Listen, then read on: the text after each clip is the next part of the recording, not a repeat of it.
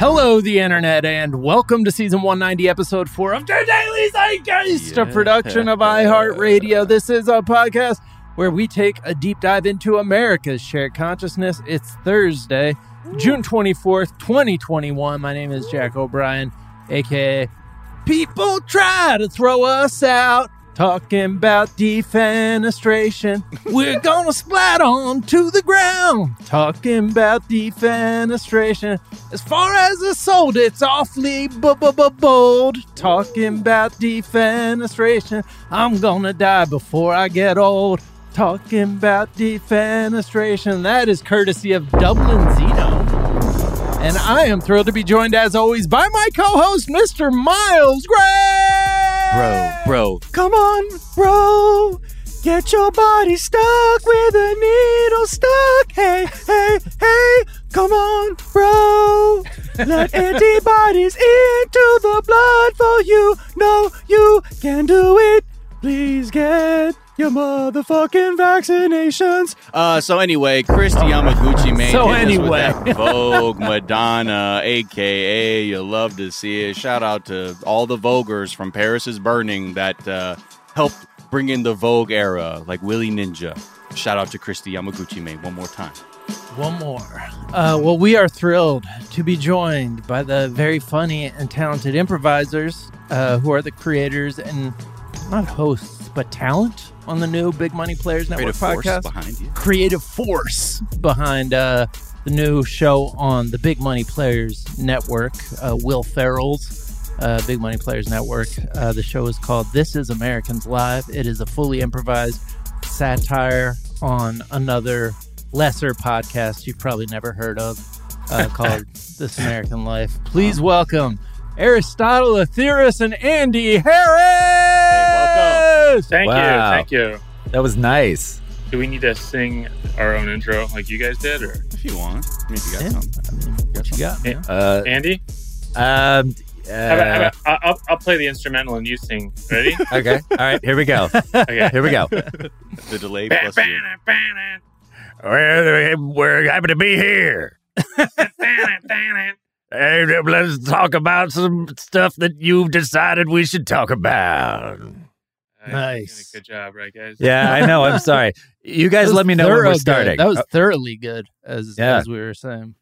That was George. That was George thoroughly good. Yeah. it, it was George thoroughly. Meh. Yeah.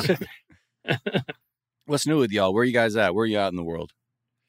Los Angeles for me. Okay. Hey, Yeah. Andy's in Los Angeles too. Where are you guys? Hey, uh, Los Angeles, you know, where else? Where else? The podcasting capital of the earth. I'm in Pittsburgh at my in-laws' house, so they hear me doing all of the shit that you just heard me do. Uh, and Oh. Nice. right. Lucky, lucky them. They have no references to what you're doing. They're just like they just hear Yeah. you singing. Because I told them I'm a lawyer. so they're just like, "Why does he To always?" impress them. yeah, exactly. Your, your Honor. Dang, dang, dang, dang. I mean that that seemed to work in '90s movies. That song was always the That's best true. way to Right. introduce anything. I also my mother-in-law cut me up some Asian melon, and I just realized that that is a crunchy food that I should not be eating while recording. So apologies to anybody who's turned off by the sounds of my teeth crunching through uh, a It's nice crunchy? firm melon. Yeah, yeah. It's, me see it's it. good. It's, Prove uh, it. Uh, he's eating rocks again, folks. It's like Ooh. white. Yeah. It's bright Oh, white yeah, melon. Yeah. Yeah. Uh, musk Okay. melon, it's sometimes called. Yeah, uh, yeah. I don't even. Yeah, I just know that it's always at the Korean grocery store. Maybe it's not even called Asian melon, and that was just me. it's one of those being it's an Asian racist. pear, Jack. It's an apple. Going to these uh, Asian Please. melons, folks. Yeah, yeah. You should taste just like a Granny Smith. I thought he was going to show us like candied almonds. He goes, "This is they, they call these melons. Yeah. It's not- That's, can, Uh-oh. that's candied. In the candied Korean almonds, Jack. culture, this is called. That's popcorn, bro. I guess I'm being healthy today. so you guys have been uh, homies for a long time. Is this the first project that you've worked on together, or what, Uh, what's your backstory as a team? Enemies for a while. Well, we were we were in an improv group together a long time ago. We used to perform at a show called Let's Do This at UCB, and then also we did a lot of the cage matches there and whatnot. And then we used to do We two man Yeah, we had a two man two man team for a while, a two man group for a while. for for a short while, yeah. And then you know things happen, people grow apart. Hugh started making money doing his radio stuff, and then I started you know doing my thing, and we hadn't seen each other in a long time. But as far as like outside of that, yeah, this is the first thing that we had done together in a while. I mean, we we've been toying with the idea for for a minute. You know, I'd, I'd come with I'd come to him with like podcast ideas, and he'd be like, "Eh, that works. That doesn't work." We'd try some stuff out. We record it, and then you know he would add his little flavor to it. Yeah, after after a while, we reunited when uh, Ari had a uh, he did a show at the Improv as um, who who were you? You were uh, the drug lord uh, Pablo, Pablo, Es- the Pablo, Pablo Escobar. Escobar. Yeah, Oh. and he he brought me in to play Ronald Reagan, and uh, it, it was it was pretty. It was a pretty bad Ronald Reagan impression.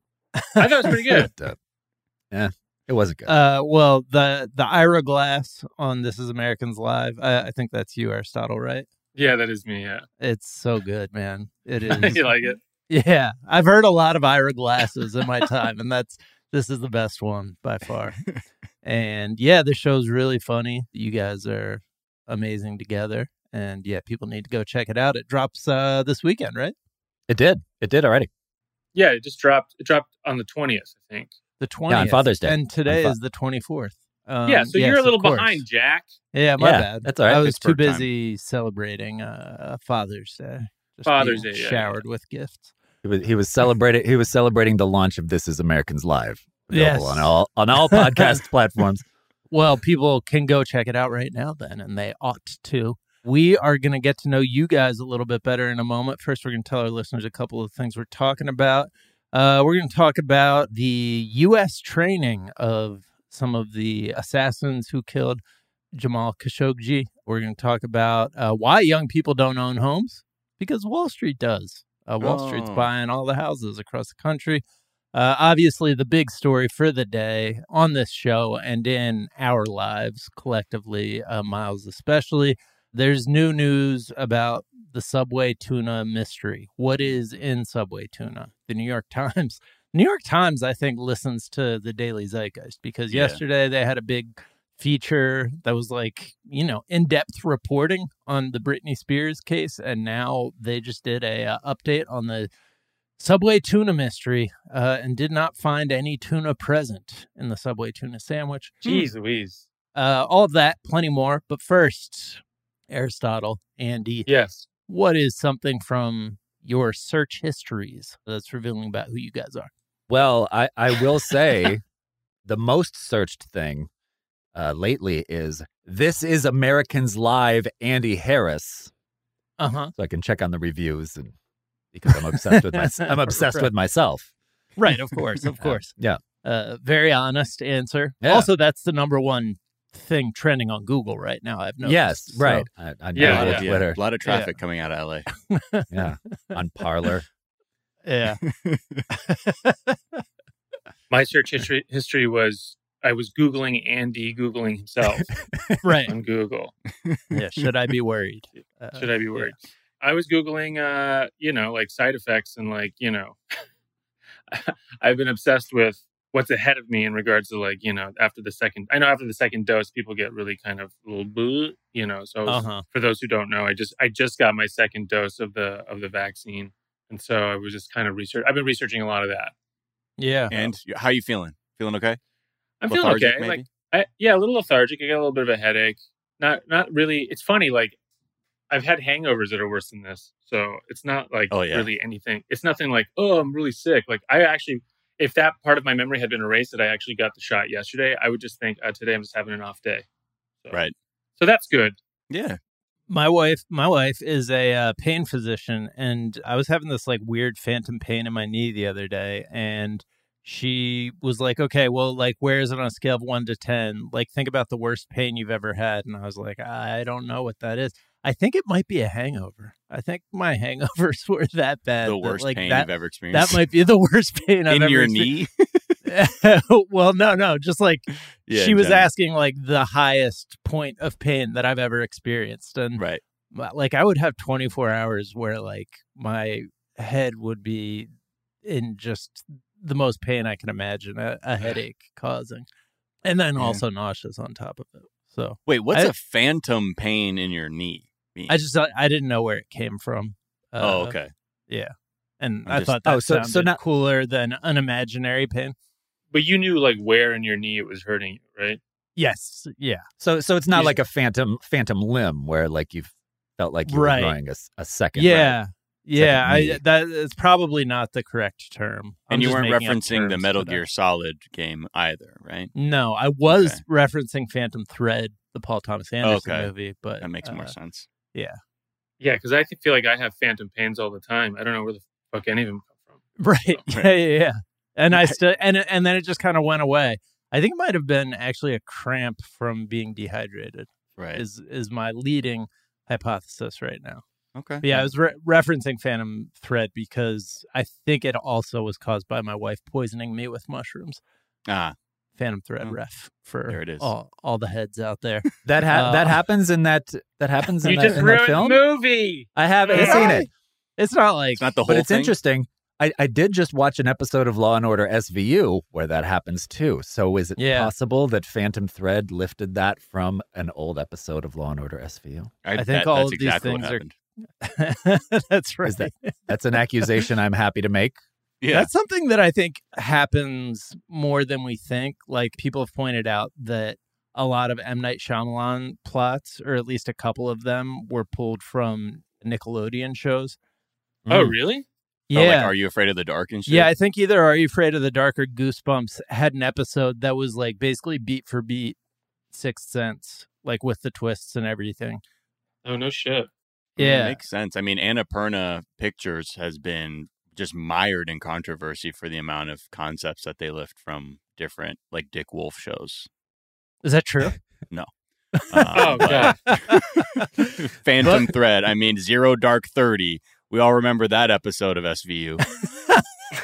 but if you if you are somebody who's a, a writer and like works in the realm of like plot like Right. you're always looking for like ideas i'm sure like whether you're watching like reading a children's book or whatever you Yeah. know Sure. Sometimes an idea like just pops in your head. You don't even know where it came from, and sometimes it originated from something like that. And then yeah of course you know, yeah.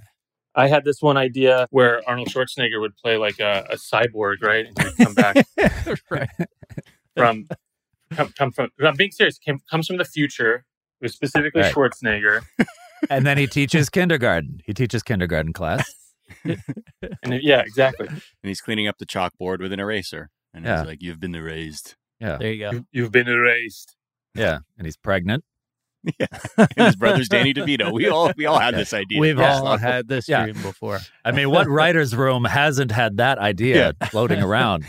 what is something you guys think is overrated Social interaction, In what sense? What do you mean? Like you're you're just over it? You're not, you're not doing it again? doing things, going and doing things. Mhm. Because that was the that was the whole thing during the pandemic. It's like, oh, I can't wait to get out and go do stuff again. It's like, uh, then you got to, then you got to Do go do stuff. stuff. right. Wait, what? Enjoy this while you can. Enjoy doing nothing. Right. I, I could never understand like, like every. Oh, I can't wait to go to a restaurant again. Like, who wants to go to a go sit in a room with all these Yeah. people eating? I do. Ah, yeah that's very overrated. Infuriatingly overrated. you look furious man Yeah. I'm Yeah, pretty, very I'm pretty, so mad about it. yeah, I'm pretty, bright pretty red. cheesed. Right. How's that manifesto cheesed. coming along? Cheesed is the best way to describe being. angry. That's- you know, someone's mad when they describe it as cheesed. When they You're like, say oh they're cheesed. shit, he's. I think he's got a gun on him. He said cheesed. right. Uh, Aristotle, you come up with anything you think is overrated? I think Law and Order SV is overrated Whoa! Whoa! Whoa! because my because my wife watches it all the fucking time. She's seen every episode, but she watches it over and over and over again. It's like that or like The Voice. Her favorite shows run on this spectrum. It's like on one side it's like singing competition right. or or murder and rape. Like Right. that's what she likes. All right. So why haven't why haven't we talked about this? I I am I'm not joking. I'm in the middle of binge watching all of the episodes of Law and Order SVU. That's why I was Then talking you- about it just now. I, You I and just Maura got should to have a con- to should talk because she I just, stopped at I, I just stopped at season twelve when Stabler leaves the Uh-huh. show because he shoots a girl. I don't I know I know I don't know anything Dude, about talk what you're about spoiling things. I'm only on season 11. Oh my god! She just watches it all the time. It's like I, I always tell her I was like if there was like and then and then she's so and then she likes like murder mystery shows and a lot of like just stuff that's just heinous crimes and like the joke is in the house is like if there was a show where you would see like somebody who uh it's like a it starts off as like a singing competition show and then the person's on stage and then they're like singing their heart out and there's like three chairs right with all the chairs like turned Yeah, the voice. you know, yeah. back like the voice, Yeah. and the person on stage is like going, uh, uh, uh, uh, uh, and then and then and then all of a sudden you see like the buttons go, and then the chairs turn, and then each one of the people have guns, and they're like, and they just like mow down the person, and the Right. person dies on stage. I'm like, that would be your favorite show of all Yeah. time. well, right, right, right, Ar- Arnold Schwarzenegger is one of the, one of Yeah. the hosts, right. Yeah, he would. Yeah, for sure. I don't know. the Yeah. judges. Were you guys Schwarzenegger or Stallone guys? I like both voice. Uh, Jack, I think, is more Stallone because of Rocky. Maybe. I was just because of like just by I, I think now I like Schwarzenegger movies better, but growing up I was full Rocky, Rambo. My dad would go see the Rambo movies when they came out in theaters and then tell me about them the next morning over breakfast like it was the most detailed conversations we ever had. And then he let me go see Rambo 3 in the theater, uh, which was I was way too young to do that. You kind of you kind of look like the guy who'd be an, the actor who would be cast as Stallone's son in a movie. Oh man, that Oh, means so much him. to me. Like I've Right? really built my life towards that compliment. Uh, that that means so much to me. You honor me, sir. Yeah, You I'm you more know- Schwarzenegger. Now, speaking of speaking of Sylvester Stallone, coincidentally, that is my. N- nothing gets me more cheesed Uh oh, than he's cheesed then- again, folks. there. There's a scene. It's the most upsetting scene, upsetting line in all of cinema. Is the Rocky movie where they're where they go to Los Angeles to fi- they're going to fight Clubber Lang, uh, whichever one that is. yeah, That's part um, three. Okay. Okay, and Burt Burt Young, is that his name? Who, whoever the who, whoever the do we- that that guy, the the the, the trainer drunk, maybe the uh, Paulie, the drunk, Yeah, the drunk okay, brother. okay, yeah, yeah, yeah, yeah, Paulie. Okay, so so they they cut to they're in Los Angeles, right? And it's an Yeah. exterior shot of the gym in Los Angeles. yeah. And Paulie says, "What the hell are we doing in Los Angeles, Rock?" okay, so I'm supposed to believe that they got him on a plane. They got him on a plane. They took the four, five hour flight from Philadelphia to Los Angeles. He never asked during that entire time why they were going to Los Angeles. He was drunk the whole He- he time. just- dude. Yeah.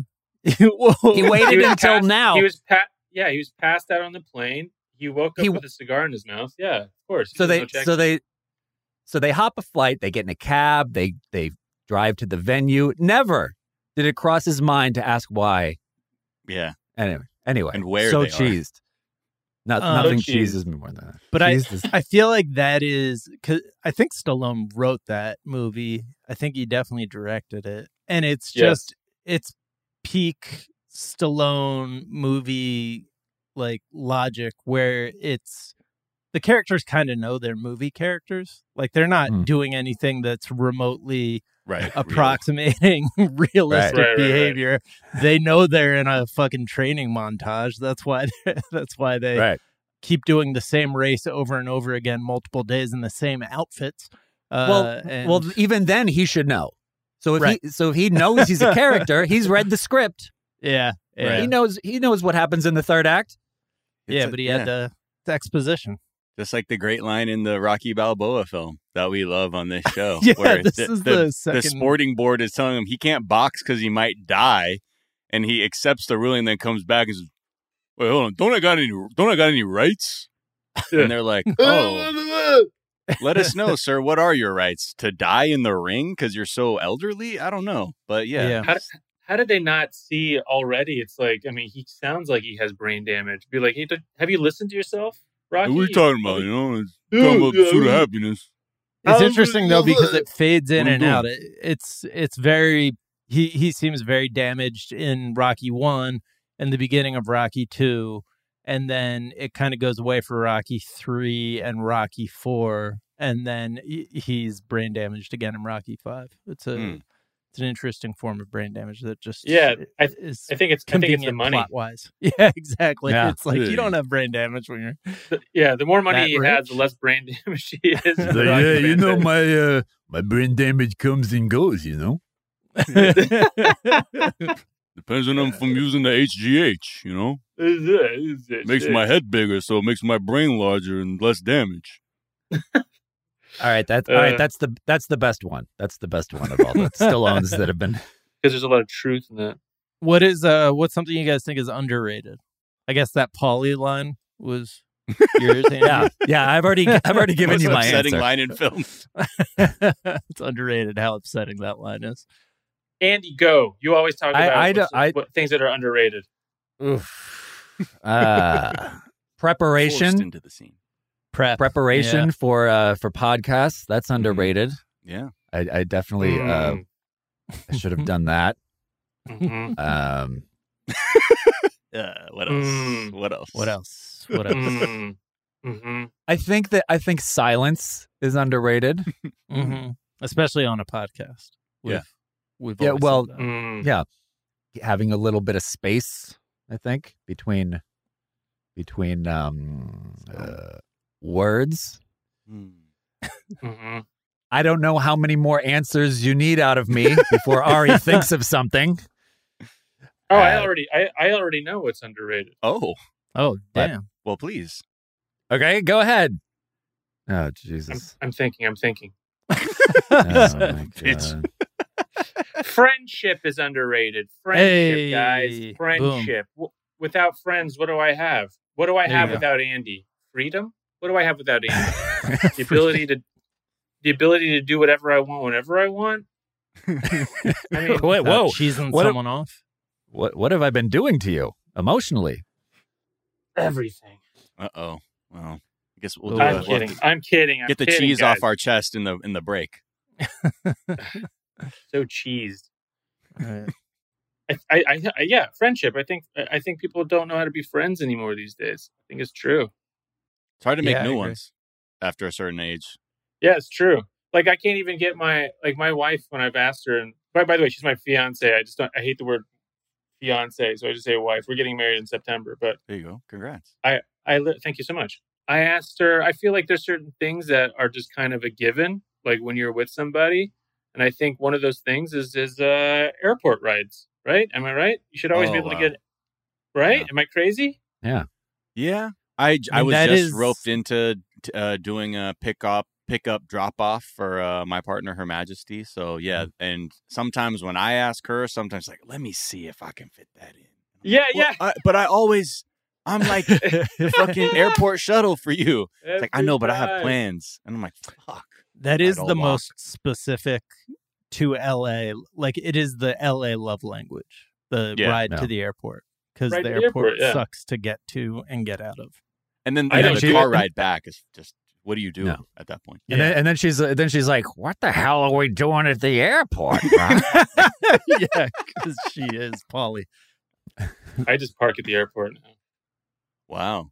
but it's I not pay just so much it- money. Yeah, I was gonna say it's like almost the flight of your cost your flight.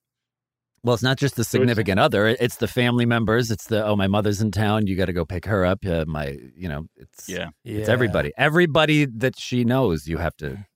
Because we have the most cursed airport in the country with like Uh. no options for people to leave except by car. And if and God forbid you need a taxi or Uber, it's like well then you can walk a little bit to this other part that we've sort of hastily planned. Maybe try and escape from there.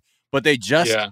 like broke ground on like the connection from the metro to the airport in LA. Yeah. So Thank It looks God. like, like they're a- building the fucking city of the future in there, man. It's like it looks like the Jetsons. Yeah. Well, I, when I look at the incomplete like track from the metro to the airport, all I think of is speed because you see like these two concrete things that haven't met Oh, yeah, yet, yeah, and yeah. I'm like, oh hell yeah, dude! Somebody jump that. Yeah. Hell yeah. when it, when are they planning on finishing that? Do you know? I think it's like 2023 or four or something like that. Jeez Louise. That's never gonna get here. Yeah, no kidding. Yeah. Remember, remember the anticipation for the purple line And that would Yeah. when when it was, uh, and then you know, I don't really hear much about that anymore. No, dying off a little bit. Yeah, Completed Is in the purple line the one that went to? uh the The Santa Santa Monica Monica. Pier. Yeah, but it's only Yeah. one line, and it takes a long ass time. Yeah. All right. Anyway, anyway, more of this, please. LA talk. All right. We will be right back after a brief message.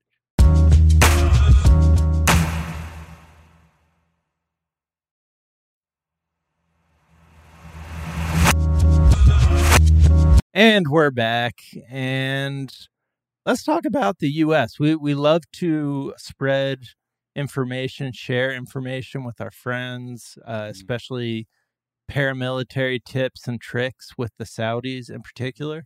Yeah, love it. Yeah. Well, it turns out four of the people that were on the Khashoggi hit squad uh, received paramilitary training in the U.S. Yeah. And not just that, it was approved by the State Department. Hey, all right. But you know, this is they say this is from a New York Times article uh, saying, "quote The training was provided by the Arkansas-based security company Tier One Group, which is owned by uh, Cerberus Capital Management.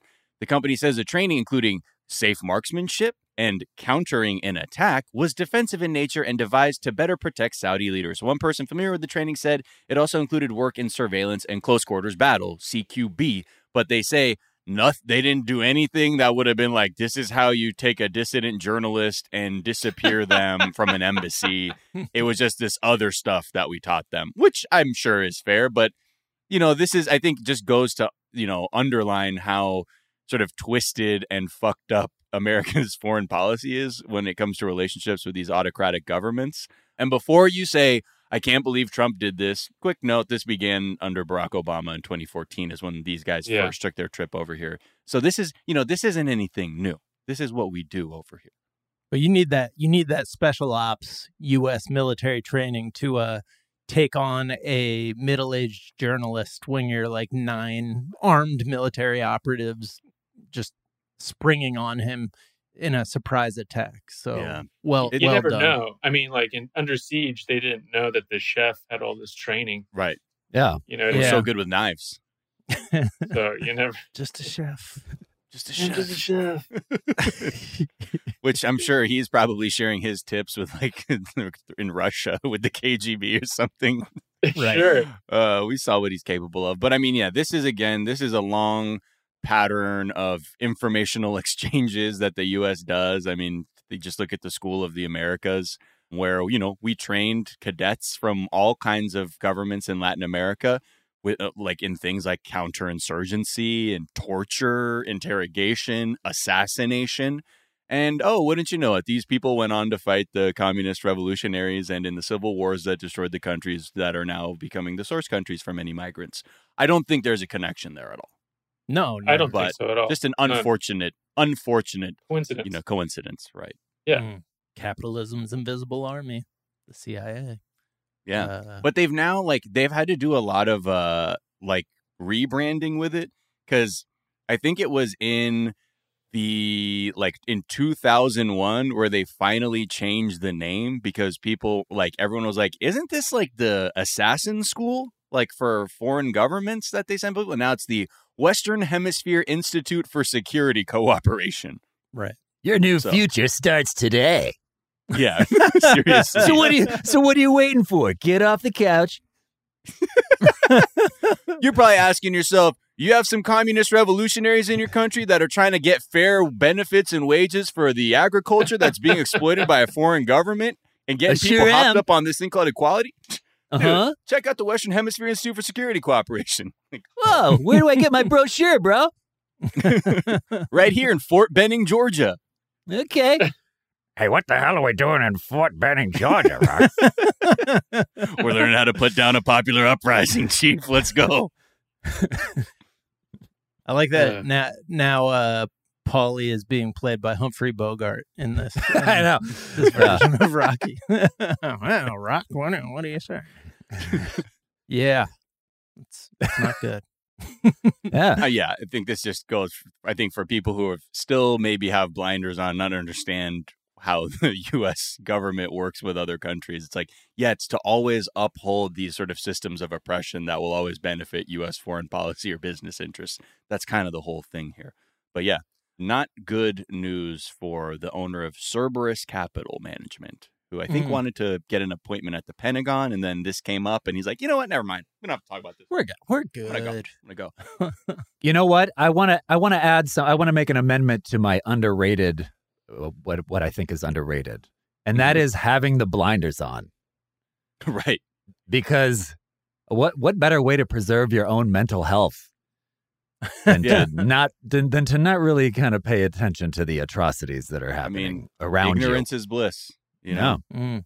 truer words. But I think at the same time, you know, like I think you, you, it it'll be harder to be surprised if you inform yourself. So it's a double edged Yes, sword. that's that's I have. I have a quick I have a quick question. I'm just I'm just curious. Okay. So when you hear the term ignorance is bliss, and I think this might speak to our generation, what is the image that pops into your head? One at Like- a time. Okay. You already know. I already know what you're asking, and it's Joe Pants, Joey Pants in the Matrix. it's fucking Cypher from the Matrix Yeah. eating a steak. Eating a steak. Yes, Yep. exactly. Yeah. Yes. For I already too. know. What- I already knew where you're going with this, yeah. and I'm eating it too. Just going. But ignorance. He takes that bite, and I remember. I think 'cause I Yeah. was like 14, 15, and puberty just makes you like a, an insatiable eater of food. You're like, Yeah. "Fuck, dude, I want that Fuck. meat. yeah, yeah. Because ignorance is bliss, and then the harp. Yeah, Yeah, yeah. exactly. Yeah. That's funny.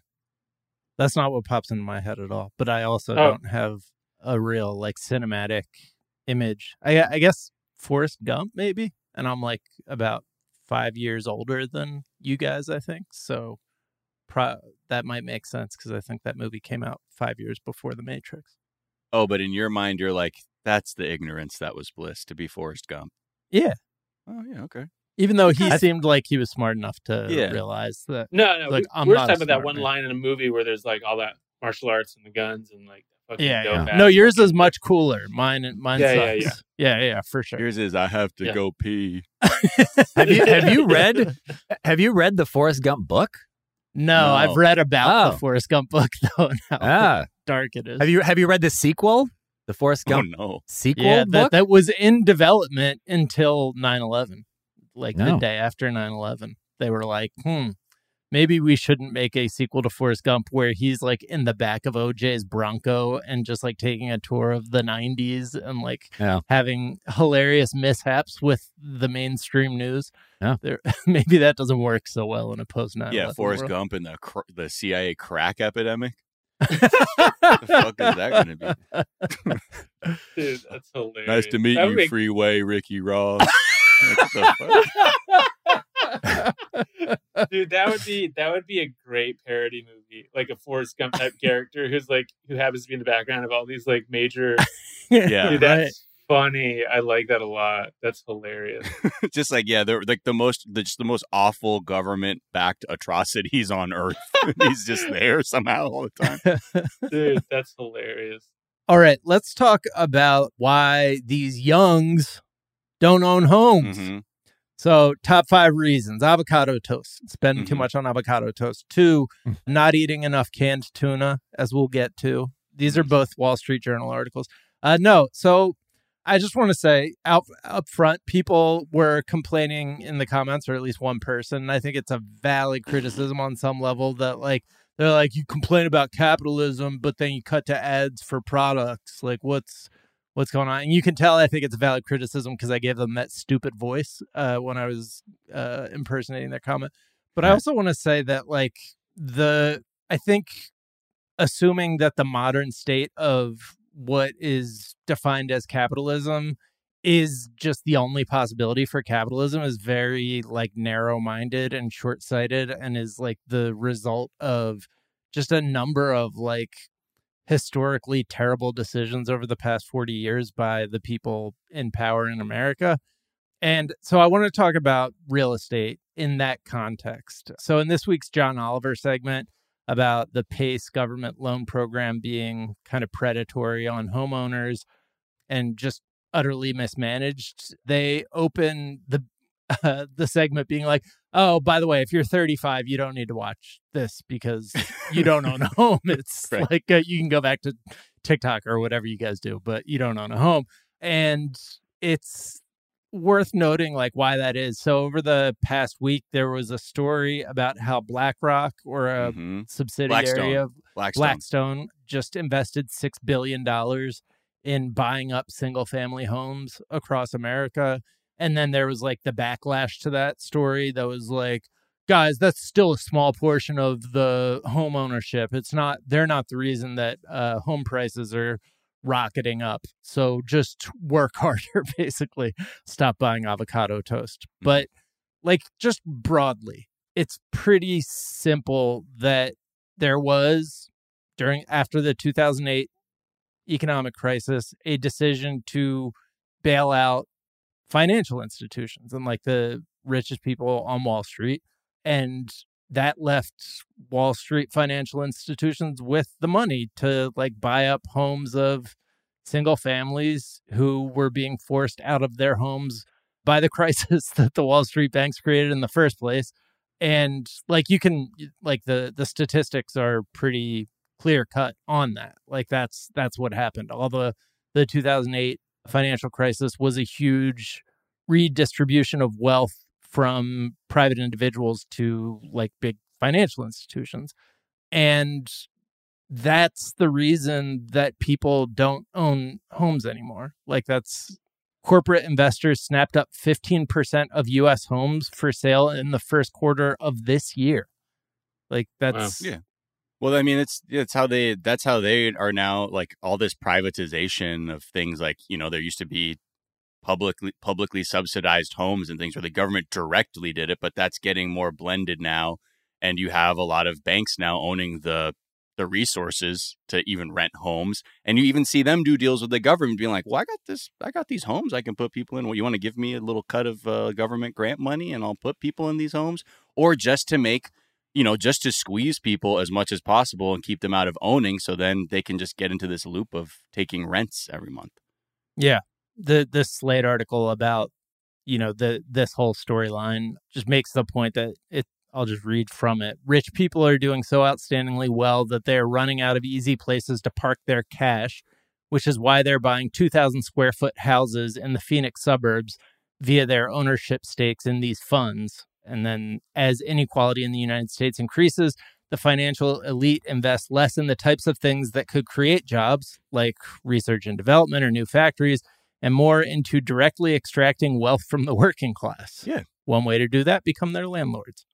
And I just think like this is a very clear cut story. It is like one of the main stories of the last 20 years that like gets obfuscated and like gets hidden under layers of like stories uh browbeating millennials for buying too much avocado toast and just bullshit like that and then like backlash to stories that blame these massive financial institutions for like changing the playing field so that it's harder to buy single family homes for single families.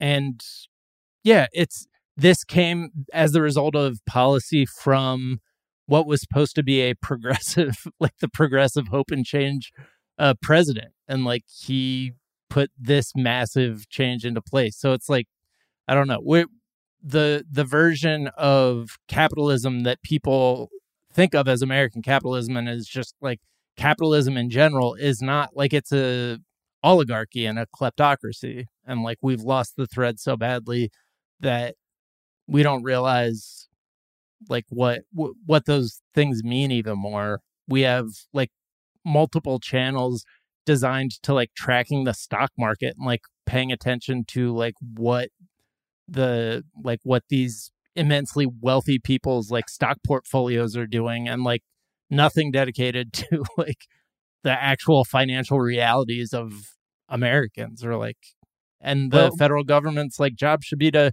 protect the people but instead they just kind of got in on the whole financial institution logic of like well we we're going to treat it like an investment and it's just yeah, like that exploitation. this is what you end up with Well, back when everybody was a- actually af- able to afford a home, Yeah. generations before us, uh, that's because the, there weren't a million other things that you could spend your money on besides a home.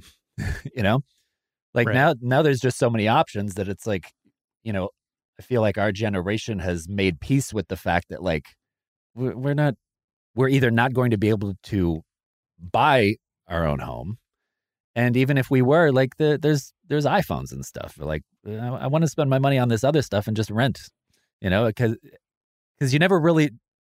I mean, I- I just feel like you never really own your own home anyway. I mean, you're just renting it from the bank anyway.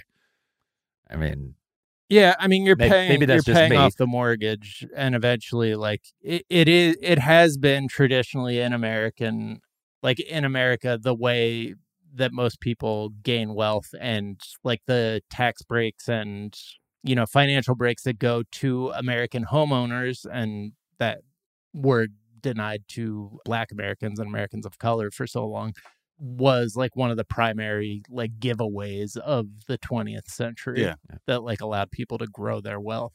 Well, I think, yeah, when the whole model of like wealth accumulation in this country is built on owning land or home ownership, and that main tool of wealth accumulation has vaporized because of Yeah. the fact that rate like wages don't go up, uh, the fact that people don't have any sort of social safety nets that you know that that were more robust in the past. Yeah, it makes it infinitely harder, and I think now that these banks and these like private equity groups have just turned that main mode of wealth accumulation to this like thing. It's like, well, no one, ha- not really a lot of people are going to have access to that any- to this anymore. So we'll now just turn this into a way to turn up our own wealth accumulation for the top Right. X percent by saying now we just make it passively through you know rents being paid to Right. us as and but and and who who wants to take 30 years to build your wealth Right. it takes so long. When you can only buy a to have it- scratcher in five minutes right. at the liquor store. exactly. Exactly. You can invest in bitcoin and then you're rich immediately. I mean it- and and even then you're 70 80 years old and then you know it gets tied up in probate court and you can't it's like you never had it. You got tom selleck selling you reverse mortgage and all, all that wealth is gone. Uh, somebody's getting a little personal, I think. i'm sorry. I'm sorry. I'm just uh, I've, I've had a i've had a long 30 years I'll say this because this is a, this is a conversation I've had in private. I, I think, and I, I don't know, I don't know about the rest of the country, but as far as like America is concerned, I feel like there's this movement towards acclimating people to a subscription based lifestyle Mhm. Absolutely. where everything that you have is is is all in payments, or it's not. You're you're never fully owned. Like I don't own any of the music I listen to anymore. You know what I mean? There there was a time where you actually owned a thing, a mm-hmm. CD, right? I mean, granted, yeah. I mean, there's a it's it's a lot more environmentally sound, I would say, to, to own something that's an MP3 rather than something that's an, you know a piece of plastic that's being made and eventually is going to get thrown away, or if you if you hold on for whatever. I mean, people people are still holding on to you know vinyl. That's like, you know, they're not making a bunch of it now, but they're you know the stuff that's out there that's been out there is, is worth more money than it was when you first bought it. But the point is, the point I'm trying to make is that, that that's just like something that I don't know anybody who buys their cars anymore. I don't know anybody who even buys their phones anymore. I think at some point in time, we're gonna uh, even food now is kind of on a Yeah, subscription fu- base. food subscription services. Yeah. Yeah. Yeah, so I, I just think that it's it's slowly but surely kind of systematically training, you know, young minds to not really wrap their head around the concept of owning anything. It's just something that you have for a temporary amount of time and then you let go when you once you're like, "Ah, I don't want to pay for that anymore. Yeah, You know even what I if you and, and if you do if, if you do go buy a car, when you sit down with the sales agent, he he the first question he asks you is how much do you want to pay per month for this car? Right.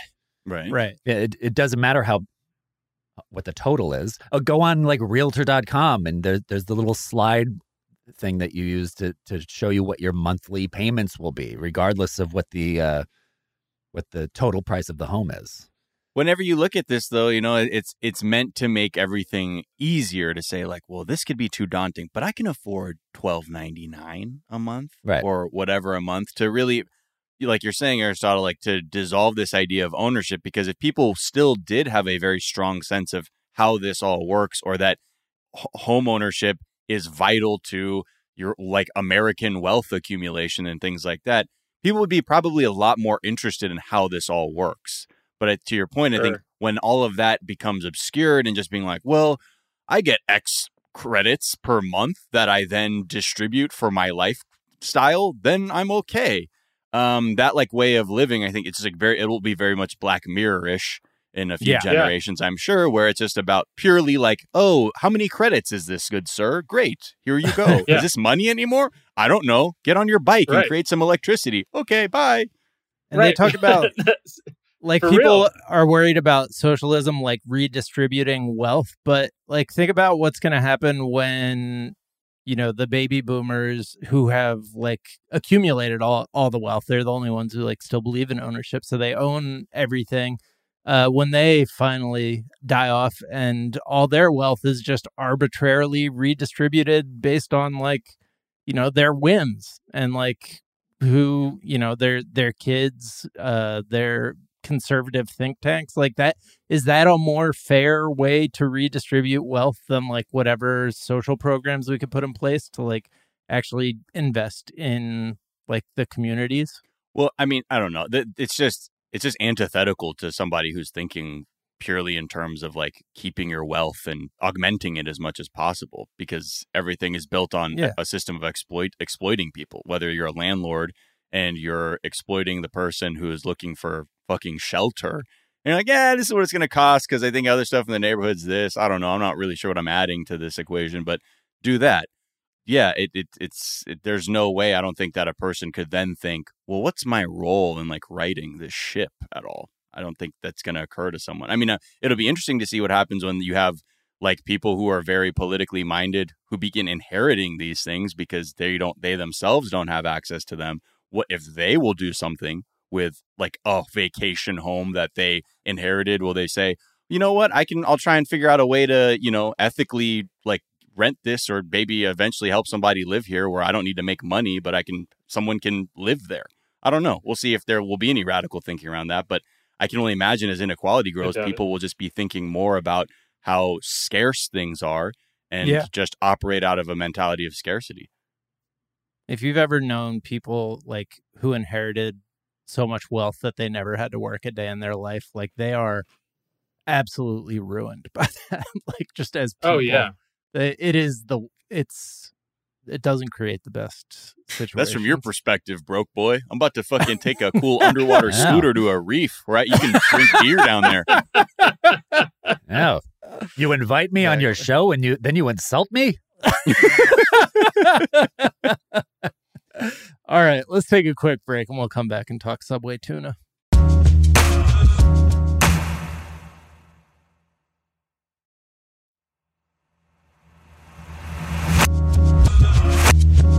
And we're back. And Miles, Mhm. I wrote up this New York Times story because I knew you didn't want to. You didn't want to read this. You didn't want to hear about this shit. But a New York Times reporter ordered 60 inches worth of tuna subs from Los Angeles, from Ow. Los Angeles area subway. So it can't be like, oh, this is just a regional problem. It is the subways that you have been frequenting. Frozen Is it the them. my is it my one on Moorpark? Uh, he it was five different ones. So Ah, I mean, maybe. uh, a Yeah, anyway. sampling. It very well Sure. could have been. Uh, Frozen sent them to a lab that specializes in fish testing. The lab looks for DNA that can be identified as tuna, And amplified. Yeah. and they were unable to find any, not a single. What's you the know, problem? Sample. What's So the what problem is here? it? What's the problem? So they don't know. This story is It's kind because of of the mayonnaise. Yeah. Right. So that's I think like they open it up to being that. Like at one point they're like it could just be that it's like so degraded from all of the processing that like it's no longer recognizable from a DNA perspective, which is like, yeah, well then we don't have a problem here. But Exactly. There is no pro- just move along. This shit is so processed. There's like uh in the look, a super producer Anna Jose sent the article out because she wanted to take a shot across my bow. Although at the same time she came up with a brilliant defense for me that if anything, if I commit crimes or something, I'm going to use the Subway tuna defense. That that's what happened. She's like, just blame everything you do on eating Subway tuna sandwiches for as long as you did, and someone may be sympathetic. right, right. But yeah, like the when one of the other like sort of experts that was talking about it just said, I mean, like when you boil this shit down and cook it down, it it like ceases to have any sort of organic. Like you, it'll be hard to find the DNA at that point because of all the processing. Do I think that it's just a bunch of shredded up Javiana slandals and shit? I don't know. But Well, if this it is is, they did something great.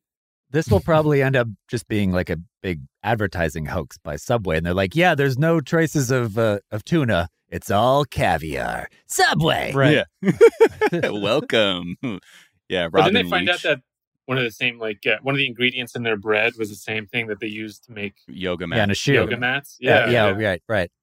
Yeah, But I mean, it's like everything at like a certain like we, you can break everything down far enough into a chemical compound that it's like yeah i mean like we all contain carbon and i bet there's some carbon in there so you could be like subway is like eating people it's i don't know i, Right, I think just these very- articles also this article just from its methodology perspective he bought five subway subs in los angeles froze them and sent them to a lab which the testing you later find out is affected by like how much it's been frozen and like broken down and all these different things. So like why did were there no subways near the lab? Like were Uh. what what was the New York Times budget that they were like, sorry, bro, you got to just like hack this uh, investigation Hmm. together using whatever subway you can walk to. Yeah, this smacks of something that was all orchestrated by Jimmy Johns or something. right. You know, yeah, where they're like, look at us. Like it's like you can watch a video of the tuna being processed from the Right. sea all the way to your mouth. So you know you can trust our tuna. But I think Right. it would be interesting if you just did this across all American food. Like just really to help people understand how fucking processed the food is Mm, that sure. you eat. Like Oh, yeah. there's a version of getting a canned tuna from your store and then making your own like tuna salad or whatever and whatever it takes for these companies again because it's all about creating the widest margins for their profits as possible that it's you process this shit and do it cheap and things like that yeah that's how it ends up being a fucking five dollar foot long Yeah. all that to say is I feel great. My magnetism has died down ever since I started eating Subway tuna sandwiches to offset the magnetism from the vaccines. Uh, occasionally, like I mean, my toenails grow at a, such a rate that I, I find it to be very impressive. Yeah, Yeah. You can actually see it visibly from space. like happening in front of you. but yeah, there's this quote that says because if we all want everything at rock bottom prices, that means something somewhere is going to be exploited, whether that's people or the ocean, probably both. Um, in the case of tuna, they also say like they have behind the scenes testimony from sandwich artists uh, who who work at Subway who say who say that this the tuna comes as two separate ingredients Yeah. mayonnaise and a flaky like brined fish looking uh substance that they then mix together with their hands and gloves but it that that was the best i've ever felt about subway tuna was like reading that He Yeah. s- spoke. Yeah. He spoke under under the condition of anonymity. Yes, the, the, it is made out of a uh, they both did actually fear for fear of reprisal from subway uh, both Right. sandwich artists that they had on uh, at the didn't get their beginning of name. the pandemic lockdown, I remember when so many restaurants and things sort of pivoted to being like, "Hey, you can just buy shit from like you need an egg or like uh, some lettuce or whatever. Oh come yeah, get yeah, it." yeah, yeah, You could buy you could buy the tuna at. Subway. They were selling five pound bags of this shit that was pre mayonnaise and it was just pretty much labeled. I mean, I maybe bought it and was loving it. So that was the that was the good part of like what I learned. The the bad part is that they will leave it out on the counter for 72 hours. Oh, they yeah. they consider the like post mayonnaise tuna to be among their most like shelf or uh, sandwich bar stable ingredients. The way they describe it is like the fish is like caught with a net that is like I don't know. It's just it, it's exactly the thing that happens at the end of uh Finding Nemo, I think, where like all the fish in like the dirty part of the ocean get like trapped in this net and then like they just freeze them immediately once they get them on the boat and then like bake them with all their organs and shit in them and then like th- at that point remove the bones like at some factory. So that's like kind of gross and it's also only the worst quality tuna. Like there's the they're like the pink tuna we send to sushi bars. The like pinkish tuna that has like some fucked up stuff on it. We sear the outside of that, leave the inside pink, and like send that off to restaurants. And then there's the stuff that's just all you know Cat food. has a whole Yeah. yeah, Oh, cat food exactly and that that we send to the uh canneries which is where your canned tuna comes from The tuna that doesn't know how to swim. right exactly Right, exactly. yeah, the I, I shout out to all the listeners who incessantly tagged me in every single version that was had a link and could be I could be added in for bringing this to my attention. I've again, I wouldn't be who I am without this mystery fish. yeah So in that way, thank you. But I'm still unwavering in my support of Subway, whatever this sandwich is. And so as a follow-up to this new york times article the new york times is going to dna test miles to Yeah. see if they can detect any subway tuna in miles's dna Not human. They can- There's too much mayonnaise in mine. yeah. It's al- almost all mayonnaise His blood Uh, type is Hellmann's. Uh, that's funny. Well, Andy Aristotle, it's been such a pleasure having you guys on the Daily Zeitgeist. Uh, where can Thank you people having find us. you and follow you and hear you and all that good stuff? I mean, on Instagram at This Is Americans Live, Mm. and uh, everywhere else, me uh, at the Andy Harris. Mine is uh, Air A I R like Air Jordans, but Air underscore Stottle S T O T L E. If you want to find me there, and that's the same for all the social stuff. But that's mostly just like highlights from your NBA career, right? No, just, just highlights of my sneaker collection. Really, oh, is that nice? By the way, it's very important. It's very important if you're looking for me to do the Andy Harris because there is another Andy Harris who's a who's a, uh GOP congressman from Maryland right. who uh, That's not you. Right. and they look who I they, get- I they get look mistaken. exactly the same. Which We the do. Oh, We do. no. we we get we get mistaken for each other quite quite often. That's fucked up, man. Some people think it was me that tried to bring a gun into the Congress floor Yeah. uh, six months ago, um, but no, it wasn't. I really, was I, re- I really wish. I hope next time you guys, if you guys decide to talk about uh, UAPs or UFOs, I would love to be a part of that. That's something that I've been doing a lot of research and reading on. I don't know if you guys are into that stuff. Or you Oh, we're hu- we're huge into it. Yeah, we we just talk about it like you know whenever there's a new development. But I'd I'd love to let's get a your two minute take. Two minute. I, I give it to you in ten seconds. There's aliens out there, guys. Wow, There it is. Love it. Case I closed. I don't know. I mean, I mean, I mean, I, I do feel like that the ev- evidence is so compelling. It's like, how could you, how could you honestly, I don't know, how, how can you explain that away? I just heard the I just heard the most the uh first kind of good uh skeptical take on all the TikTok videos that was Yeah. like broke it down in a way that I could understand. I still don't have a good explanation for the Air Force pilots who were like, yeah, we were like eye to eye with this Tic Tac that was like circling us uh, Yeah, yeah, after like hovering over it. That's the one that I still like, unless you're like these Air Force pilots, both of them decided to come up with this story and like jeopardize their career to uh, do this, to like tell this Jeopardize lie. their career as it. UFO influencers on the internet. right. no. But like the the sec- so like yeah, there's the one guy who's been telling the story, but then he got like his co-pilot to come out, and she just she's like a you know she just looks like a, a high school principal. She's just like. Yeah, okay, I guess I'll do it. Uh, I have nothing to like. She's just like, I. It's kind of weird, but yeah, I saw a UFO. Like it was just very much like she did not seem like the person who's trying to cash in on this in any way Right. whatsoever. Yeah. But it took her a while too to come out Yeah, yeah, because she was kind of under the radar. But there was there were some other pilots too that kind of, uh, I think his name is Fravor, right? As the pilot, you're, what you're talking about. Yeah, yeah. He, uh, you know, I mean, even he didn't really want to be involved in that whole community. He was just being very honest about what he saw. yeah. You know, we actually we actually have audio from that uh, from that UFO. Uh, hold on. Yeah. What are we doing on Earth, Rock? what are we doing in LA? uh, And Yeah. yeah, okay.